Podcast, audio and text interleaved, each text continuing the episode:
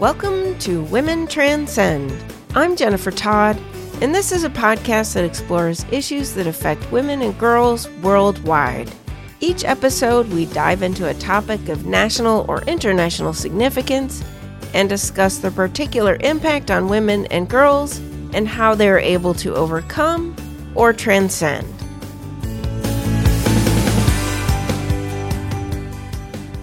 The outcome of the 2016 presidential election was a shock to say the least to the majority of the electorate, it seems.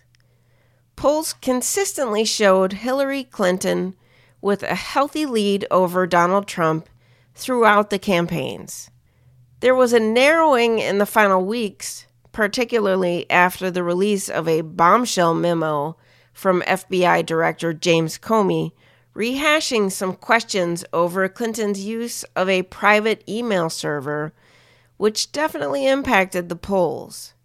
We may never be certain to what extent the Comey memo impacted voters' choices, but it seems safe to surmise that it did erode some of Clinton's numbers. So that is the historical, factual outcome to the election. But what did the election outcome mean to women, and particularly to Clinton supporters? Women organized and fought for the right to vote in this country starting as far back as 1840. Women didn't gain the right to vote until the passage of the 19th Amendment to the Constitution in 1920, less than a 100 years ago. The first woman was elected to Congress before women even had the right to vote. Jeannette Rankin was elected to represent the state of Montana in 1916. Women have fought hard to be recognized as equal citizens, competent professionals, comparable business leaders, doctors, scholars, teachers, lawyers, and on and on equal. The possibility of a woman rising to the presidency was more than a watershed for women.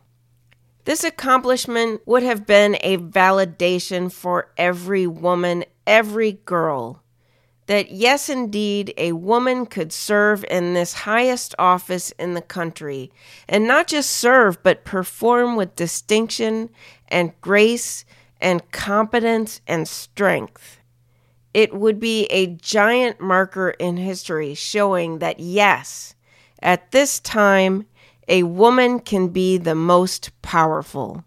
And by proxy, there was the promise that womankind, every woman and every girl, could be equal and have equal opportunity.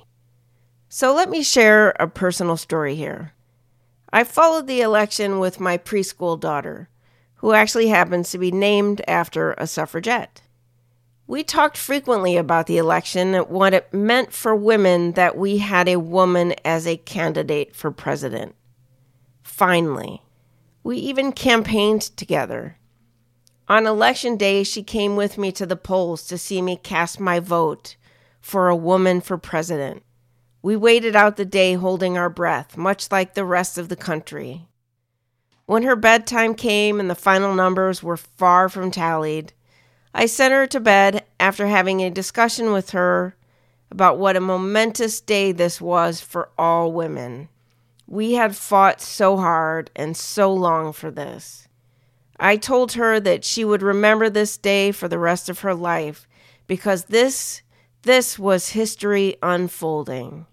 On this day, on this day, women would finally achieve that hard fought victory that was for so long so far out of reach. In the morning, my daughter came down from her bedroom to find out the election results. And through sobs, I explained to her that Hillary Clinton did not win the presidency. The man won. Once again, the man won. And here I have to pause because we have all been impacted so profoundly by this election because this was not just the choice of one candidate over another. To women, it was yet another repudiation of our identity. We are not men, and we can't be equal. It can't be. Not yet.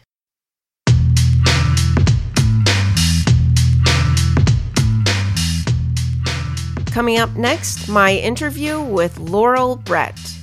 She is a teacher, scholar, and above all, a longtime activist for equal rights for women.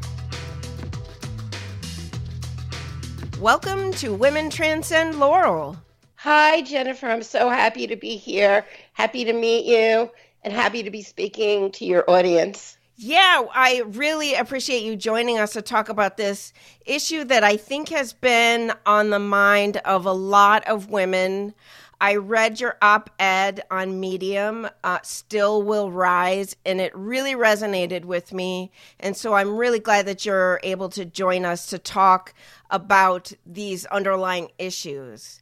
I'm so pleased to have been asked. Yeah, so let's just get right to it lots of Americans, I think men and women, don't really understand what the impact of Hillary Clinton's loss for the presidency in November means to women.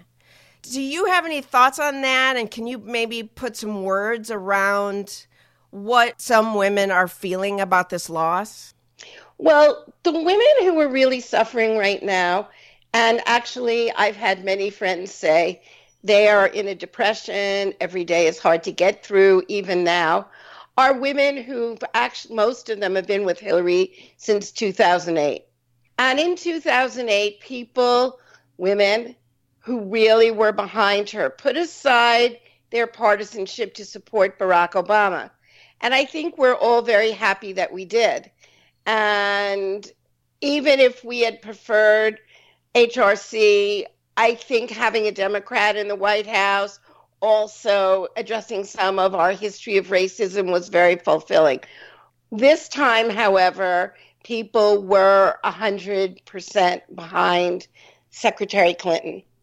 And we had been promised by polls, by all our own hard work, and just our common sense when we saw what a well prepared candidate she was and how ill prepared her opponent was, we fully expected her to win the presidency.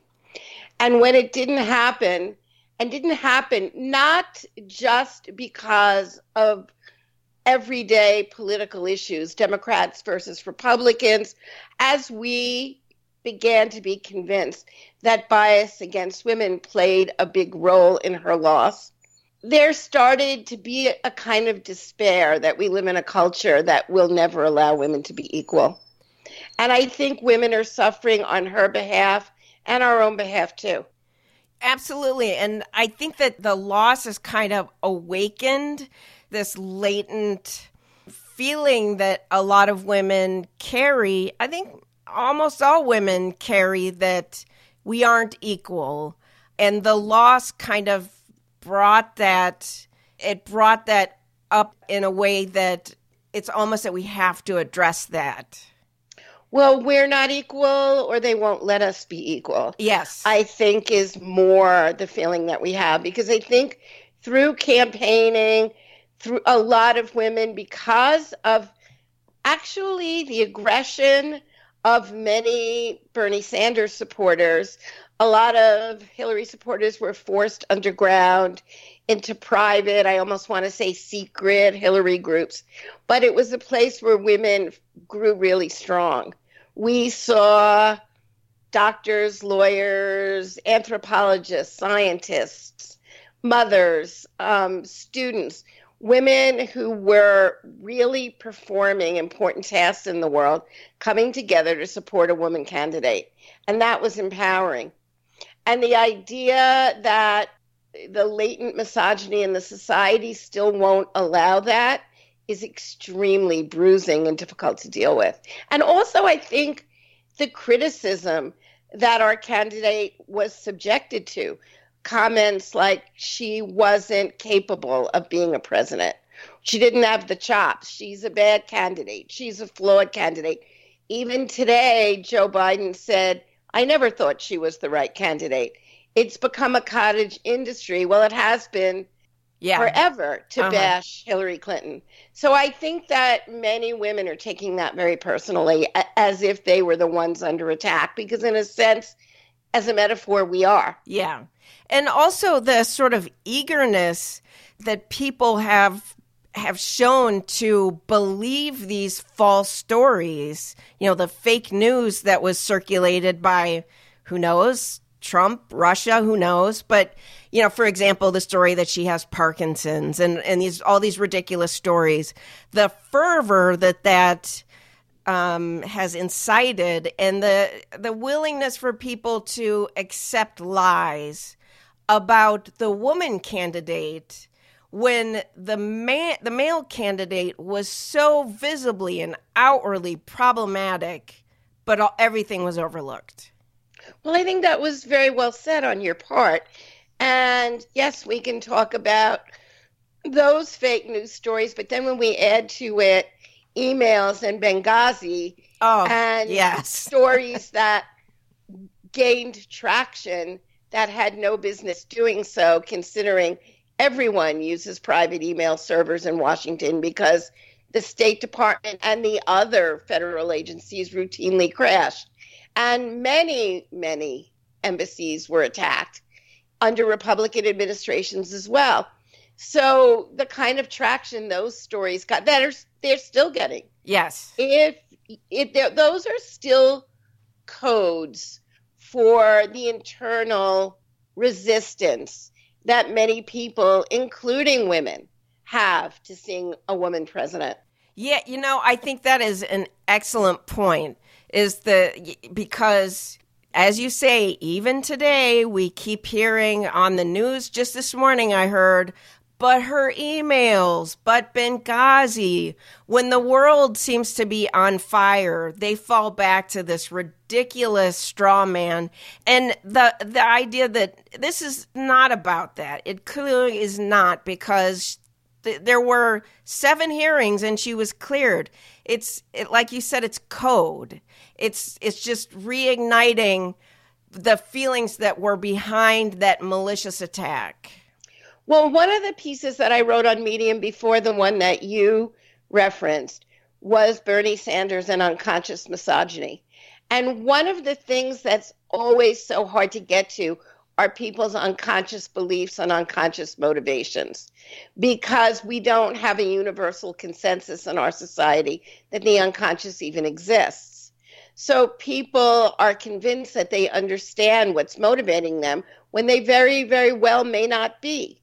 They, they have not met their own misogyny necessarily. yes. They have not met their own bias. So even though it's visible to outsiders, it's not visible to them. Uh huh. Yeah, and you know, it hasn't been until really fairly recently that women kind of embrace the term feminist, and some still are pushing back against it. And the the whether misogyny actually exists seems ridiculous to have these discussions, but I think that, like you said, people are not don't want to own just like racism, it exists. We need to name it and address it. Well, one of the interesting things to me, especially in my role as a teacher, is the lack of awareness that students, but then just the person on the street, also has about the fact that we haven't always had patriarchy. People assume that it's been the relationship between women and men, as my students like to say, since the beginning of time, because that's how they envision Exactly, yeah. anything. But in fact, patriarchy is really only about 10,000 years old. It comes at the tail end of the human experiment. And I think certain economic pressures, like the waning of agriculture as the primary material culture for the human race, are making patriarchy crack. And we're starting to see its fissures. And we do have situations in the world right now, in the United States, I can stay with that, that women are earning more college degrees than men are. Uh huh. That actually, for the first time ever, women's IQs are starting to top men's IQs. Uh-huh. Lots of things like this are happening, which are show- actually showing, I think, a loss of the power of patriarchy. Of course, there's an entrenchment and a backlash, as there will always be in times of transition. That is a great point, and I think that one could argue that the election of such a problematic candidate who was so accepting of this toxic masculinity is a, an example of those fissures in the patriarchy causing disturbance in the, the status quo of the patriarchy. Well, he's kind of the poster child for it, right? Yeah. And his followers don't like him despite his toxic masculinity. They like him specifically because his to- of his toxic masculinity. Yes. Uh-huh. And some of the things he did during the primary process to men in his own party were so humiliating. Little Rubio yes. calling Ted Cruz's wife ugly. I mean, things that are so uncivilized. But those were the very things that I think he was winning admiration for. So we are seeing one segment of society, and unfortunately, through bizarre historical events, our electoral college process, perhaps election tampering, definitely voter suppression, we see that segment of society coming to the fore. And it's very problematical. I'm very afraid of what would happen if Trump were impeached and Pence became president. We are watching on TV now uh, Margaret Atwood Handmaid's Tale. Uh-huh. What would happen to women in a Pence America? This is really frightening because the desire to return to the status quo that they think is essential to human beings when really it's not. It was just a feature of one social organization that existed for 10,000 years. Uh huh. And as you reference in your op ed that Engels wrote, the patriarchy owns the bodies of women. Yes. Uh huh. So I'm going to jump back um, historically in thinking of previous elections. I think the seeds for this feelings of unfairness and the double standard for women politicians started a long time ago. And one of the early trailblazers was Geraldine Ferraro. She was on the ticket for vice president. And when they lost that election, and she was widely criticized for shedding tears, I just uh, harken back to this because I see Hillary Rodham Clinton now being having to be this stoic, almost robotic response. And I'm not saying that negatively, but if women show any emotion at all, that's a weakness. So it's, you know, oh, she's being overly emotional. Do you have any thoughts on that?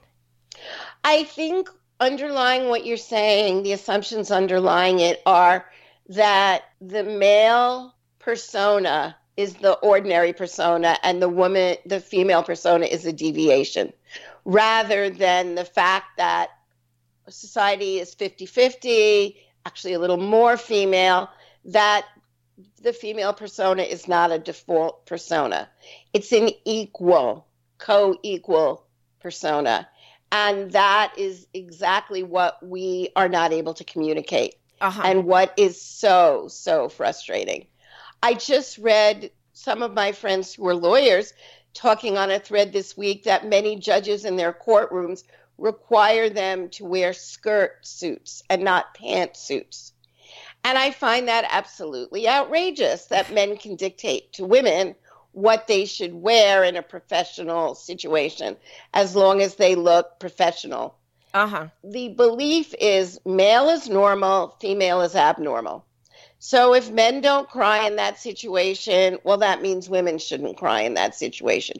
Rather than men will have one response, women will have another response. Uh-huh. And I, I think this goes back so much further than Geraldine Ferraro. I think it goes back to the suffrage battle Oh yeah. because the reasons that were given that women shouldn't have the vote were all style reasons just like that. Uh-huh. that women not only had to be sentient and have the cognitive skills to vote, they also had to be morally good. And that persists with women candidates.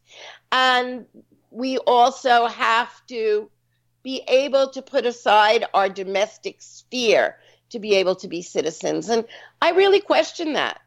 Why can't we operate as citizens right out of the domestic sphere? Why do we not live in a society that recognizes raising a child is just as important as earning a dollar? Uh-huh. We don't. I this is I have a very funny kind of corollary to tell you. A society on one of the islands in the Pacific existed that the women raised sweet potatoes and the men raised yams, or it was the other way around. They were so similar. And the one that the men raised were only used for ceremonial occasions, but were considered much more important. So the men were granted much more status for raising them than the women were, although the women were eaten every day and the women had to work much harder. Uh-huh. So in patriarchy, we always find a way to assign more status, value, benefit, meaning, admiration to what men do than what women do arbitrarily. And I think that's what was such despair, you know, starting with your first question for women, that the best, most prepared woman that we had to offer was considered by some less worthy than the least prepared man. Yes. So the loss, or the, I think it's a, a feeling of, of grieving after Hillary Rodham Clinton's loss. It led to this women's march and then this movement that sort of seemed to go global. We there were hundreds of, of marches in countries all over the world. So, what do you think has moved women worldwide and men as well, but in particular women worldwide, in your opinion, to rise up and organize as they have? I think the fact that Donald Trump had shown himself to be so toxic, his comments on grab them by the pussy and just everything he said was so revolting that I think for once women around the world actually felt protective toward American women, which must have been a very new feeling for them. You know, like the whole ugly American syndrome that we're rich and powerful and control the destiny of other countries. Suddenly, women in other parts of the world kind of wanted to take care of us and saw us as the little sisters. Uh-huh. And and the signs they held up at their marches, I don't know about you, Jennifer, but they really moved me. Oh yeah. We're with you, American women. Uh-huh. We see you. We know you're there. Their joy in knowing that we don't have a monolithically colonializing and oppressive society, and their desire to help, to be of help, because they compassionately and empathically felt into what we were feeling, I think. Wow, that is really, I had not thought of it that way. And I find that extraordinarily powerful. And for some reason, I'm immediately thinking of the worldwide empathic response after September 11. And actually, not to the same extent, but that attack on the Twin Towers, people rose up to show solidarity with us and the parallel between that horrendous attack and the election of a horrendous man I have such parallels and I'm just working through this out loud but this right here is my OMG moment. That's great. I yeah. see that. I felt it so deeply and I'm a New Yorker so this is my life that we just always seem to be at the epicenter of all these events um, my daughter was supposed to be with Hillary the night of the election, and she decided not to go. And I, I, I don't mean with her as knows her personally. I just mean where she was. Sure. In Brooklyn. And she decided not to go. And she was here with me. The three members, my husband, my son, and my daughter, were all crying. I became the mother. I couldn't cry. I had to just say, We will get through this. We will get through this together we're all still here. because someone kind of like had to keep it together. Yeah. So that was my, but the assumption that it was going to be a victory party Yes. and the despair, what it turned to, the incredulous despair. yeah. However, if people were listening carefully, as I was, I think that they knew it was a fixed election because Trump was already naming his cabinet. So he had no doubt whatsoever that he'd be elected. And I don't think that was just his narcissism or his bizarre self confidence. I think he had an inside fix on what was about to happen. I really do. Yeah. Well, I I'm hoping that the truth will come out and we will find out what happened and dare I say who our president really should have been. I guess in closing, what I, I I'd like to ask you: Do you have any sense of hope for the future as we see this wave? a true wave of women entering the political sphere and throwing their hats in rings and races at all different levels all across the country wanting to engage as activists or to run for political office. You know, I am seeing that. My own daughter has been hired to write policy for a new party called the American Women's Party that can be reached at hashtag AW Party. And Great. she is 29 and she is extremely engaged in doing this work. My interest is somewhere else. And my interest is, is in trying to crack the nut of toxic masculinity and winning male allies. Because I think in the end, most people want to live in a society that women and men build together and that we have to find a way to get past this Bernie bro, Hillary supporter divide. I have no idea how because so many of Bernie's supporters have been so aggressive toward us. But that's always where I'm thinking of the next problem. How can I solve that? What can I do? I have no idea. But that's what occupies my mind. I'm not feeling too helpful yet, or too hopeful. Uh-huh. But I do know people like my own son who are very strong Hillary supporters. I know other men. I know my husband. I'm trying to engage and, and energize them to find a language where they can speak to other men Yeah. because women love men as well. And I'm not talking about heteronormativity or everyone has to be straight or in a Sure. heterosexual relationship, but human beings love each other. They want to.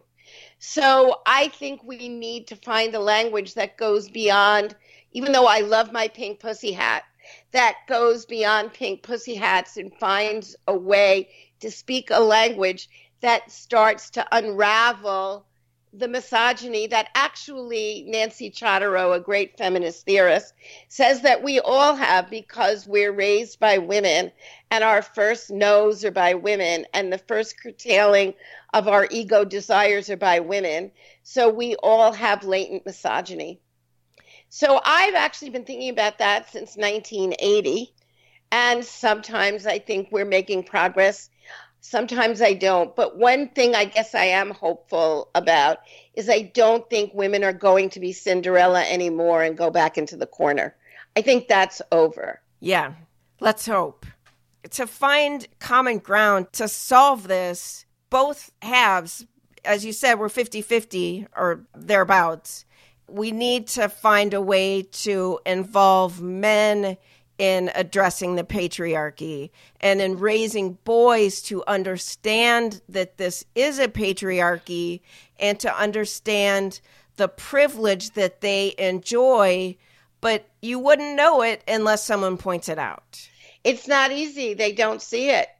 They really are in denial. They really are blind to it. You know, all the mansplaining memes and jokes are very real.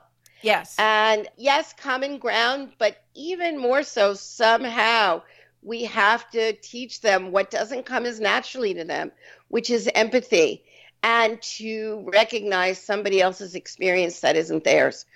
A good friend of mine said, a guy, I'm just not interested in novels women write.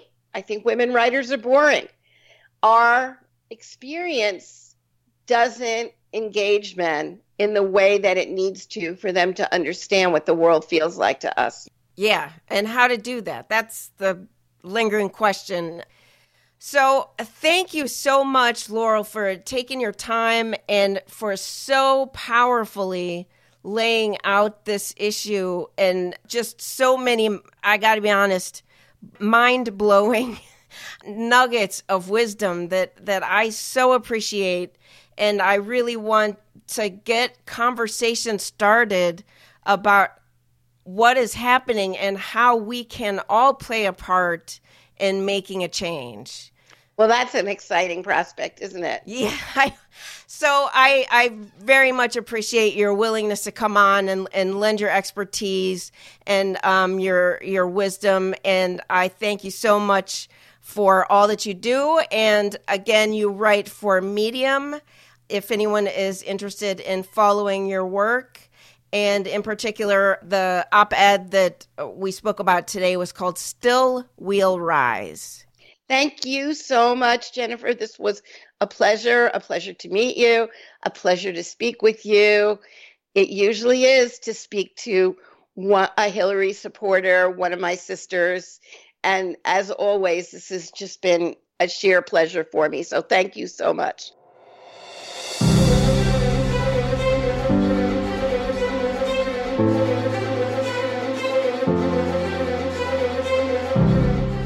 This week's Woman in the Spotlight is Hillary Rodham Clinton for courageously blazing a path as the first woman candidate for a major political party. We honor her strength under the tremendous weight of this responsibility and the painful loss. I also honor her for giving girls hope in her concession speech, in which she said, quote, To all the little girls who are watching this, never doubt that you are valuable and powerful and deserving of every chance and opportunity in the world to pursue and achieve your dreams. For this, we honor Hillary Rodham Clinton.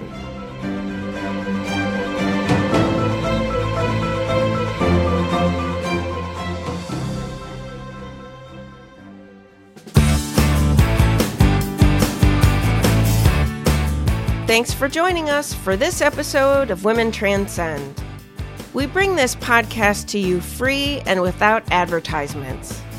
If you enjoy this podcast, an easy way to help support us is to leave a review or feedback on iTunes, Stitcher, or wherever you find your podcasts. Don't forget to subscribe to our podcast so you can be sure you won't miss an episode. It will automatically show up in your podcast player. A big thanks to Laurel Brett for speaking with me for today's episode, and to John Philbeck for doing all of the fabulous sound artistry so that we sound so good. Tweet us at Women Transcend or follow us on Facebook. We always enjoy hearing from you. That's all for this episode.